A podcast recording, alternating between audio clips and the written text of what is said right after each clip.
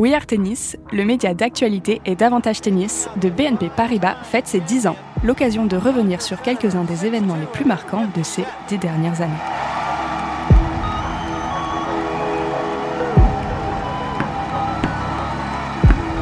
Épisode 4, Del Potro, le prince du comeback.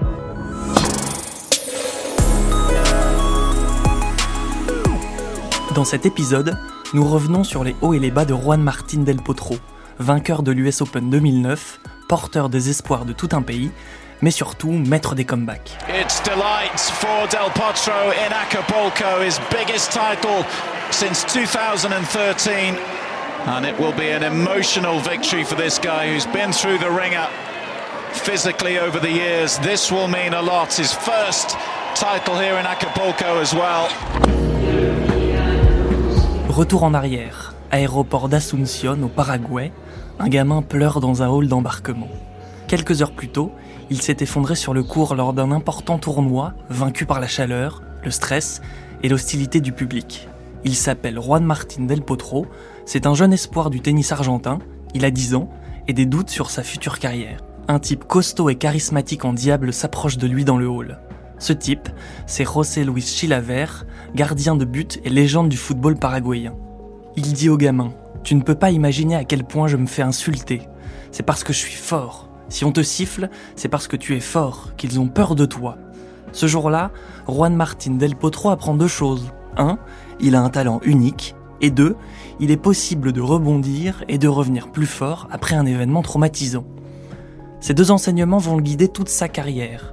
Plus de 20 ans plus tard, le jeune Argentin est devenu la tour de Tandil, l'un des meilleurs joueurs de sa génération, mais aussi le plus malchanceux.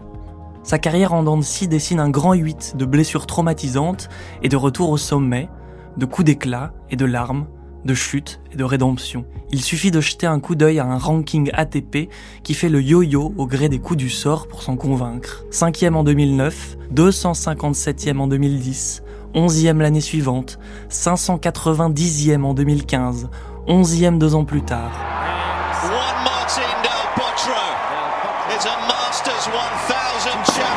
Del Potro down and beaten on the ground. What incredible tennis Juan Martin Del Potro produced. À 33 ans, le bilan comptable de Delpo facture plus de passages sur le billard que de demi-finales en Grand Chelem. La faute à des poignets capricieux et un genou récalcitrant. Mais au-delà des chiffres, il y a la conviction que sans ces innombrables pépins physiques, il en aurait déjà disputé beaucoup plus. Novak Djokovic, lui, n'avait pas de doute en 2018. for his struggles with injuries that uh, kept him away from the tour for two, three years. Uh, but he was always um, a top five player in, in eyes of I think everyone. Uh, even when he was dropped his ranking, obviously, and started to to to uh, you know uh, work his way up.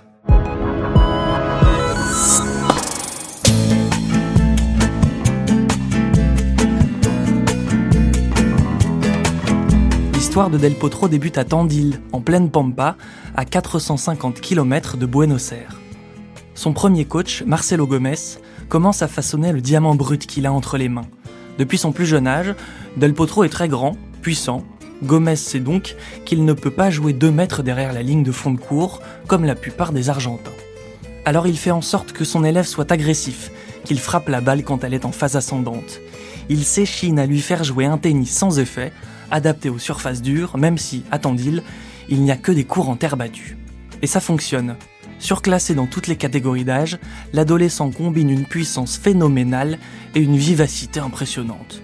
La légende veut qu'il y ait dans l'air de Tandil quelque chose de spécial.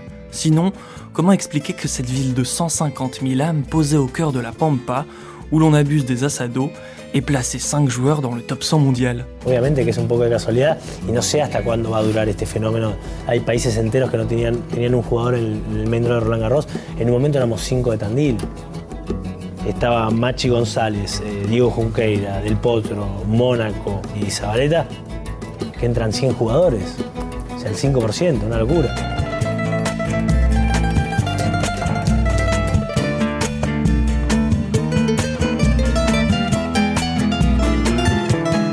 Tandil est la capitale du tennis argentin, c'est peut-être parce qu'ici, le climat est parfait pour jouer au tennis et que les jeunes n'ont pas à disposition les tentations offertes par les grandes villes.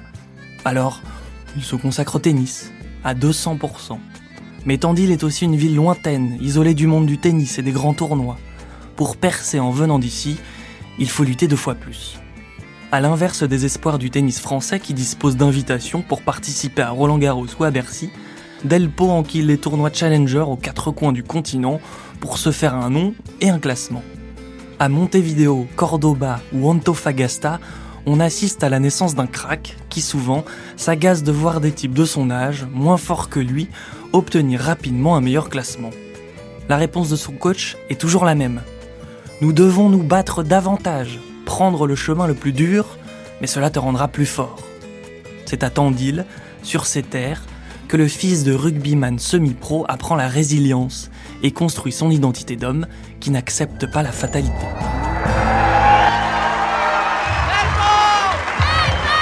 I love to be in Tandil, which is my, my hometown. I have all my, my friends, my family. A lot of good energy from the people from Tandil. That's why I'm still trying and, playing.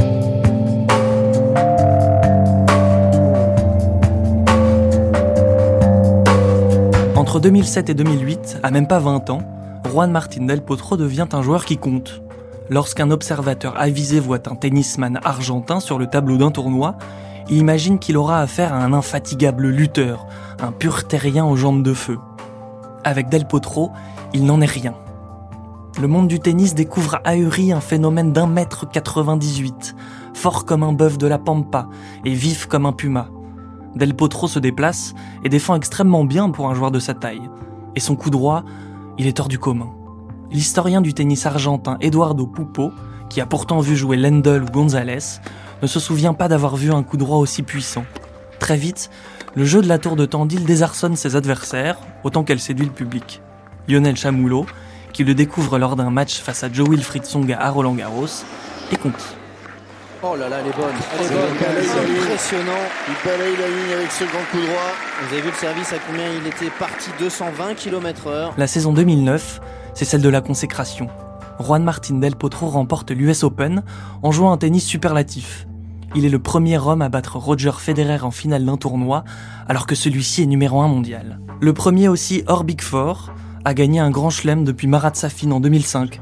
On pense alors qu'il sera le cinquième homme du quintet gagnant et qu'il combattra à armes égales avec Federer, Nadal, Djokovic et Murray. Juan Martín del Potro, the 2009 US Open champion, one of the big upsets in US Open history, taking out the five-time champion Roger Federer 6-2 in the fifth set. Remporter un tournoi du Grand Chelem à 20 ans, c'est à la fois un exploit immense, mais aussi théoriquement le début de quelque chose d'encore plus grand. Or, c'est pour l'Argentin le début des soucis. Embêté par un poignet douloureux, l'homme de la Pampa souffre en silence au début de la saison 2010, avant de se décider à passer sur le billard en mai. S'en suivront 8 mois sans compétition et une descente à la 485e place du classement ATP. Mais Del Potro va ressusciter une première fois au cours de l'année 2011, qui pourrait bien servir d'allégorie de sa carrière. Il revient avec la même ambition, celle d'atteindre le sommet, porté par un mental exceptionnel. Pour son premier coach Gomez, Delpo est le seul type qui rentre sur le court en pensant qu'il est favori contre Federer. Un homme qui rentre dans son match en permanence en ayant la conviction qu'il va le gagner. Une fois unique, qui permet à la tour de Tandil de faire un premier comeback gagnant au tournoi de Delray Beach, puis de se réinstaller très vite dans le top 10 mondial, un endroit qu'il n'aurait jamais dû quitter pour les observateurs.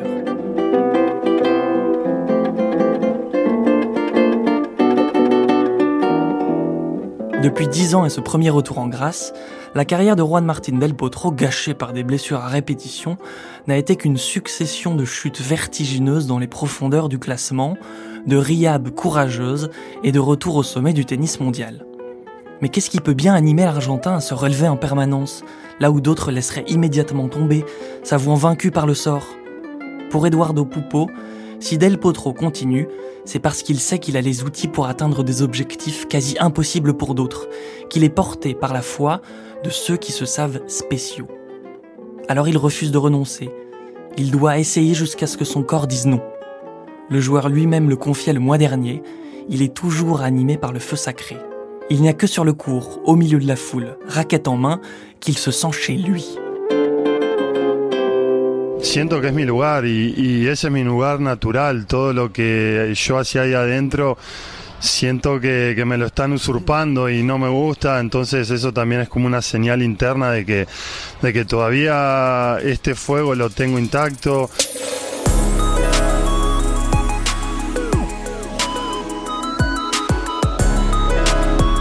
Cela fait maintenant deux ans et demi et trois opérations du genou que l'Argentin n'a pas disputé un tournoi. Reviendra-t-il une énième fois à 33 ans? La question est légitime. Le poids des opérations se fait sentir, la charge mentale est à la limite du supportable. Reste une certitude qui anime ses proches. Si Delpo revient, ce sera pour affronter et battre les meilleurs du monde, pour faire du bruit dans le tennis. Sinon...